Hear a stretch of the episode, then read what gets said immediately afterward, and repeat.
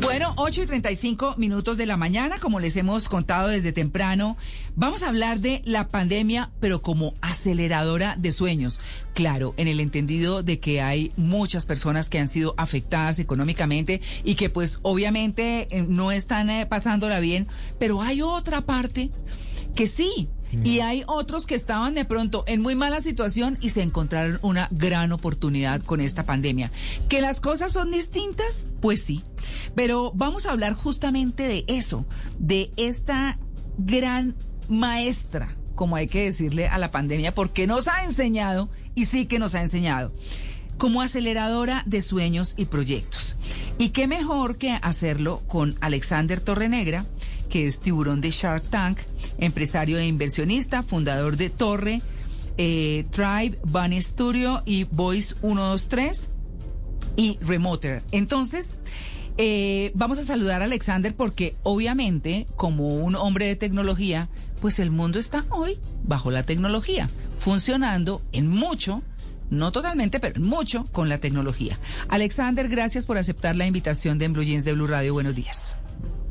Muy buenos días, muchas, muchas gracias por la invitación. Ay, qué bueno tenerlo acá, oiga. Yo siempre me he soñado pararme, pararme frente a los tiburones a exponer mi pastelería. a que me den platica. No, mentiras, hay que trabajar mucho, Alexander. Bueno, Alexander, esto de aceleradora de sueños y de proyectos, ¿lo podemos decir por qué? Porque normalmente cuando hay cambios radicales en la forma en que, funcionan las cosas, si bien muchas veces eso trae con, eh, eh, consecuencias negativas que pues las hemos experimentado ah, a lo largo del último año, esas, eh, eso también cambia las reglas del juego y el cambio de las reglas del juego permite que uno resulte creando cosas nuevas, permite que uno resulte tomándose la libertad también de hacer cosas que de otra manera no hubiera podido hacer y para los soñadores, para los emprendedores, para los que querían cambiar el status quo, eh, básicamente es un, es un acelerador, les permite hacer cosas que de otra manera hubieran tomado mucho más tiempo. Claro, Alexander, uno se pregunta eh, si ya veníamos viendo cómo las mismas carreras profesionales estaban cambiando, cómo inclusive los oficios han tomado mucha más fuerza. Antes de la, la pandemia había sucedido eso, mm. que los muchachos y la gente más joven estaba inclinándose por carreras técnicas, porque se necesitaban más, porque avanzaban igual, porque tenían oportunidades y demás. ¿Qué ha pasado con la pandemia? ¿Ha fortalecido eso? ¿Y qué carreras y qué cosas distintas se han dado eh, con esta situación en el mundo, no? Definitivamente. Y, y, si bien la parte técnica obviamente ha generado bastante, bastante ruido, el, el impacto ah, afecta positivamente a muchas otras profesiones eh, también. Mira, Colombia en particular, por muchos años, uh, hubo un problema en donde las personas que estudiaban, o las carreras sobre todo técnicas como, como ingeniería de sistemas, eh, te enseñaban mucho era cómo volverte un manager de equipos eh, técnicos, pero como tal, por ejemplo, programar, lo que llama uno echar código, no era algo que la gente veía con mucha pasión, sino con algo que, que realmente para eso no lo quiero hacer, eso lo hace más como el obrero de la computación, si lo quieres, si lo quieres llamar. Sí, y sabe que Alexander, eh, perdóneme que lo, que lo interrumpa ahí, pero se encuentra uno con muchachos o jóvenes de distintas profesiones que están aprendiendo a programar. Por eso, por eso se lo quiero decir, eh, porque uno ve eh, arquitectos, eh, ve abogados, comunicadores que dicen, oiga, no, es que hay que aprender a programar. Y yo, yo la verdad, yo me lo pregunto, pero es que yo obviamente ya estoy lejos de eso. sí, sí, sí. Pero, no, no, no, no, nunca es tarde, nunca es Y no solo programar, CMS, sistemas operativos, uno como comunicador también tiene que aprenderlo. Claro. Se va dando cuenta de que se está quedando atrás y no sabe sobre eso. Claro.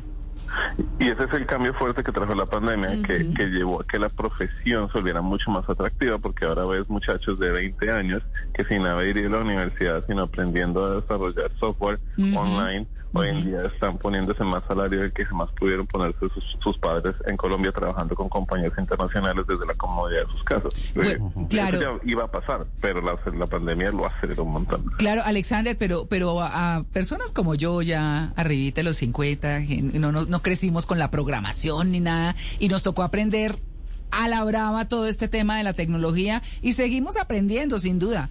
Eh, no, no somos de pronto tan ágiles como, como las personas o nuestros hijos y demás que, que sí crecieron con todo esto, pero, pero hemos aprendido y salimos y demás. ¿Para qué sirve todo eso de esa programación, todo eso que están haciendo, las distintas carreras que se creía antes era solo para los ingenieros de sistemas?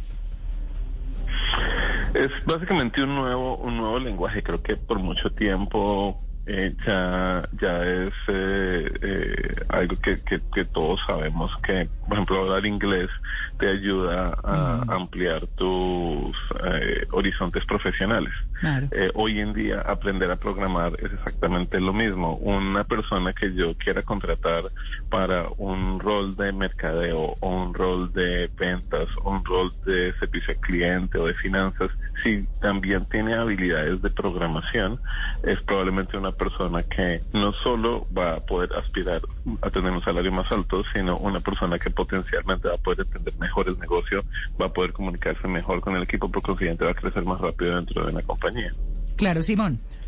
Claro, además que la experticia que usted tenga, si es arquitecto, ingeniero o lo que sea, pues le va a sumar a, tecnologías como inteligencia artificial, machine learning y por supuesto va a potenciar todo esto. Pero yo quería preguntarle algo muy ligado a nuestra pregunta del día de hoy, es si el dinero es importante eh, para crear los sueños. Y además usted tiene una historia muy bonita del préstamo que le hicieron cuando estaba muy pequeño y vivía aquí en Bogotá. Y hoy en día ¿Es importante el dinero o no lo es, eh, Torre Negra?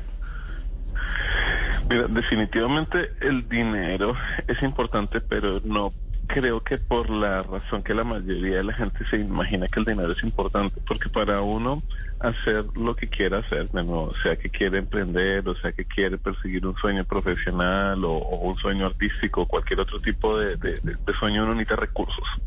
Eh, a veces los recursos es necesito personas, a veces es necesito insumos y esos recursos a veces uno los puede comprar con dinero, pero hay otras formas que uno a veces puede conseguir esos recursos. Lo que pasa es que como dinero es, la, es el lenguaje internacional de medición de valor, entonces uno tiende a pensar en dinero, pero muchas veces uno puede crear cuestiones trabajando en lo mismo o consiguiendo socios que están dispuestos a trabajar por una porción del sueño, no tienes que darles eh, dinero, hay eh, voluntariado, hay veces que esos recursos uno los puede conseguir a punta de gente efectivamente dándote dinero dinero, pero por ejemplo prepagando porque tú estás vendiendo un producto, haciendo crowdfunding o muchas otras cosas. Entonces, sí, el dinero como tal es importante, pero no por el dinero per se, sino porque es una de las múltiples formas en las cuales puedes conseguir los recursos que necesites. Eh, perdón que me meta ahí, perdón, es importantísimo porque eh, les hemos hecho a nuestros oyentes una pregunta, Alexander, a lo largo del programa, y la pregunta es esa, para desarrollar un proyecto, cumplir un sueño es indispensable el dinero, dicen sí en un 90%, no en un 10%, y en esa conversación, en ese hilo que se arma ahí en Twitter, todo el mundo está diciendo, pues claro que el dinero es importante, sino como, pero, pero, mejor dicho, es como de pronto un error que tenemos en la cabeza de no tengo plata, no puedo hacer nada. Como no tengo plata, ni, ni, no, ni siquiera una idea se me puede ocurrir. y lo que tienes es tiempo, y el tiempo, y lo interesante es que uno puede ahorrar dinero, pero no puede ahorrar tiempo y conforme creo que conforme uno conforme uno aprende a manejar dinero se da cuenta que hay algo mucho más valioso que el dinero y es tiempo y la gente mucha gente tiene tiempo en sus manos pero no se da cuenta que tiene ese recurso tan valioso que lo puede utilizar. Claro muy cierto. Muy cierto y es que además de eso estaba pensando en que puede haber un cambio de paradigma en las nuevas generaciones que entienden que el tiempo es valioso y que su tiempo es valioso. Y no pasa como en varias generaciones que habíamos visto que se quedaban en la misma empresa 20, 30, 40 años, no importa si le subían un poquitico el sueldo, pero ahí seguían en el mismo puesto, pero ahora las nuevas generaciones piensan, ¿por qué le voy a entregar 20 años a la misma compañía? Mejor emprendo y hay un montón de, de emprendimientos por eso, pero además de eso piensan, ¿cómo hago para generar ingresos sin tener que depender de una compañía que me tenga que pagar un salario fijo, que no sea un ingreso lineal? ¿A qué se debe este cambio de paradigma? Y si estamos acertando las nuevas generaciones pensando en que la única manera de generar ingresos no es estar en una compañía y que le peguen a uno un sueldo fijo?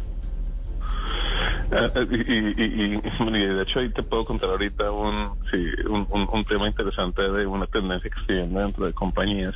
Pero la, la, razón que esto está ocurriendo es una, es una, es una combinación de, de, dos factores. El primero es tecnología. Antes, para tú poder trabajar con alguien, normalmente tenías que estar físicamente al lado de esa persona para poder ofrecerle ese trabajo o servicio. Pero hoy en día más y más y más tú puedes hacer trabajo sin tener que ir a estar al lado de esa persona. Hoy en día, por ejemplo, cuántos coaches de, de, de, fitness hay que lo están haciendo completamente en forma en remota cuando antes eso uno ni se imaginaba que Ah, sí, señor. Y eso, eso le permite a la gente pensar en no tener un empleo como tal, sino potencialmente tener es un montón de clientes. Pero más interesante aún es que hoy en día la mayoría de gente no está pensando en simplemente hacer eso como su único trabajo, sino muy posiblemente tener un trabajo tiempo completo y aparte de eso también hacer este tipo de cuestiones al lado. Esto lo sé muy de cerca porque uno de mis negocios, torre.co, ahí la gente va a buscar oportunidades de empleo y le preguntamos qué tipo de trabajo estás interesado. ¿Estás interesado en, trabajo tiempo completo? ¿Estás interesado en trabajo flexible como freelance o, lo que llaman gig economy? 70%, 70% de las personas quieren los dos. Quieren un empleo a tiempo completo y aparte de eso también quieren oportunidades de empleo de esta manera, que es la segunda razón por lo que eso está ocurriendo. Hay mucha más liquidez en el mercado. Previamente, la gente estaba limitada a opciones de trabajo que estaban cerca donde la persona vivía o no ciudad que vivía. Pero con el trabajo remoto, tanto tiempo completo como flexible, freelance, part-time, hoy en día pues, el mundo es el límite. Hoy en día puedes trabajar con clientes en cualquier parte del mundo, se genera muchísima más liquidez de mm. talento, más mm. liquidez de trabajo y todo eso combinado conlleva lo que acabas de decir. Alexander, yo escuchaba hace poco una frase que decía, quien tenga acceso a Internet no es pobre porque están todas las posibilidades de, hacer absolutamente de todo. Ahora bien, la pandemia llegó eh, de una forma intempestiva, de un momento a otro, y eso aceleró, por supuesto, la posibilidad o la herramienta de la Internet como, como aceleradora de sueños y de proyectos. Pero muchos nos quedamos en el, en el proceso, es decir, muchos nos quedamos atrás y no tuvimos la capacidad porque no entendíamos la Internet, por una cantidad de cosas. ¿Qué va a pasar con la gente que se quedó atrás? Es decir, ¿hay posibilidades de, de regresarlos al juego o ya se quedaron atrás? No, definitivamente los podemos llevar al juego, pero necesitamos un, un, gobierno y unos líderes también, no solo de gobierno, sino líderes eh, de, empresas que visualicen lo importante que es hacer que el acceso a Internet sea un derecho humano. o sea, mm, Internet debería ser algo que hoy en día un niño cuando nace debería tener eh, acceso no solo a, salud y educación, sino, sino acceso a Internet por el resto de su vida pago, porque de verdad eso, hoy, esa es la brecha hoy en día. O sea, si tienes Internet, Internet, haces parte del mercado. Si no tienes Internet, básicamente eres un ciudadano de segunda clase y eso no, una, sociedad no puede, no puede darse el lujo de hacer eso. Claro, Alexander, si uno se pone a mirar y usted que tiene eh, esa página en la que dice que pues la gente puede entrar a, a buscar trabajo, ¿qué ve? ¿En qué sentido? ¿Hacia qué se está dirigiendo más la gente. Usted que usted estaba hablando de que, bueno, que estaban decidiendo por una cosa eh, distinta o que les eh, requería no necesariamente tener el gimnasio, como en el ejemplo del gimnasio, pero la gente, ¿en qué se está enfocando fundamentalmente? Se lo pregunto, como actividad y se lo pregunto en el plano profesional. La gente está más dedicada a ser el programador, a ser, eh, digamos, no necesariamente el profesional calificadísimo, sino a hacer la tarea, como decimos comúnmente. Ah, hay de todo, definitivamente. Hay, hay principiantes, hay eh, expertos y, lo bueno es que muchos principiantes eventualmente resultan creciendo profesionalmente hacia, hacia allá. Una de las cosas que hacemos en, en, Torre precisamente es intentar ayudar a identificar cuáles pueden ser tus caminos profesionales basados en tus habilidades blandas, habilidades duras, personalidades y cosas por el estilo. Pero lo que sí es muy importante es que hay un gran una gran diferencia entre lo que están buscando más las compañías y lo que está interesada la gente en trabajar. Y eso es comprensible que ocurra porque realmente no, hay, no, hay información pública que realmente le ayude a la gente a visualizar, oiga, esto es en donde, en donde realmente hay demanda y debería hacer eso. Y hoy en día lo que, eh, el hueco más grande que vemos, que es, interesante, es que las compañías lo que más están buscando son efectivamente desarrolladores de software y lo que mejor están dispuestos a pagar. Y lo que más la gente está interesada en ofrecer es mercadeo. Creo que hay una conexión ahí eh, grandísima. Pero hablando de lo que usted nos está comentando, a veces uno cuando va a hacer una maestría, por ejemplo, piensa en qué me gustaría a mí pero luego sale al mercado laboral y se da cuenta de que lo que me gusta a mí no es necesariamente lo que las empresas están necesitando. Entonces uno piensa, bueno, entonces estudio lo que están necesitando las empresas y cómo sé que están necesitando las empresas de un profesional con mis competencias y en mi área para poder enfocarme en eso. ¿Dónde se busca esa información? La realidad es que hoy en día, una, de las razones que empecé esta compañía es precisamente para hacer eso. Esa parte todavía no la tenemos. Estamos trabajando, sobre todo porque ni siquiera es lo que las compañías están buscando hoy es qué es lo que las compañías van a buscar en el futuro, porque para qué te pones a estudiar algo hoy que en cinco años va a ser obsoleto, ¿sí? Y, eso y ese tipo de plataformas no la hay. Aquí en Silicon Valley hay decenas de miles de ingenieros trabajando en optimizar cuál es la mejor, la siguiente pieza de publicidad que vas a ver si es Click, ¿sí? Pero nadie se ha tomado el trabajo de crear una herramienta que le ayude a la gente a visualizar qué es lo que que estudiar para aumentar las probabilidades de que sea exitoso profesionalmente a nivel individual. Es, para mí es frustrante y por eso es que empezamos esta compañía. Sí, claro. Mauro. Alexander, eh, lo presentaba eh, María Clara al inicio de esta conversación. Empresario, inversionista, fundador, bueno, una cantidad de... ¿Usted qué hábitos tiene que lo han llevado a estar donde Buenísimo.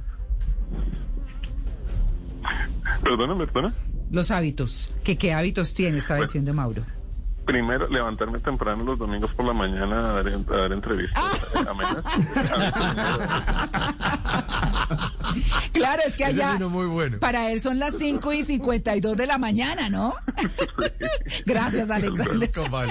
claro. Eh, sí, pero igual me levanto temprano todos los días, así que no es un problema. Ese es un hábito que, que, que, he descubierto recientemente que me ha ayudado mucho.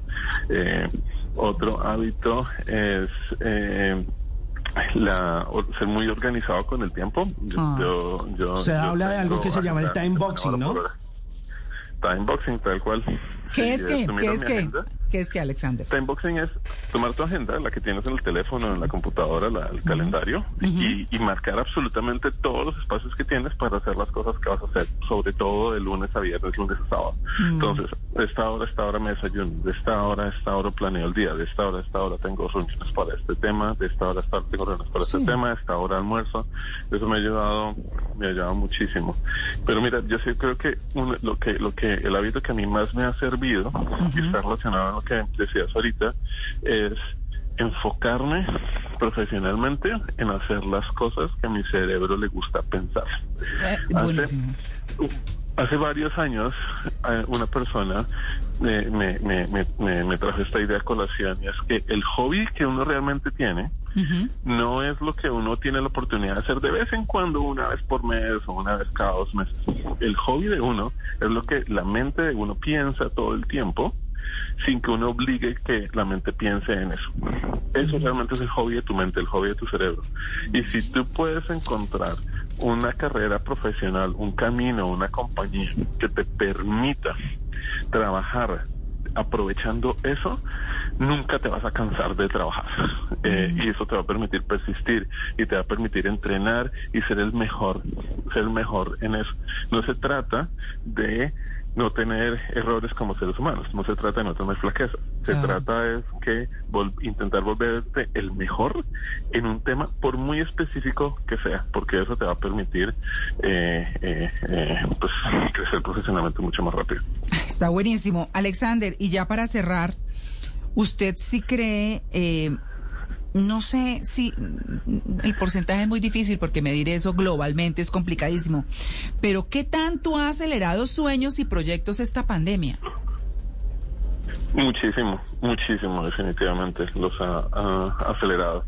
Eh, eh, tengo la oportunidad de haber fundado una, una aceleradora, Torre Accelerator, mm. y, y, allá no solo hemos visto que la cantidad de aplicaciones de compañías ha crecido inmensamente durante la pandemia, sino que inclusive las compañías que ya estamos acelerando resultaron acelerando a su vez eh, sueños que tenían previamente. Y eso es por el lado del emprendedor, pero por el lado de, de, profesionales, hoy en día vemos gente trabajando desde la comodidad de sus casas, compartiendo tiempos con sus familias, con compañías, encargos y profesiones que jamás se han imaginado que iban a poder hacer antes, ya con colegas en otros países, con compañías de carácter global, eh, pues porque previamente estaban limitados a ir a trabajar en una oficina que quedaba en la misma ciudad donde estaba.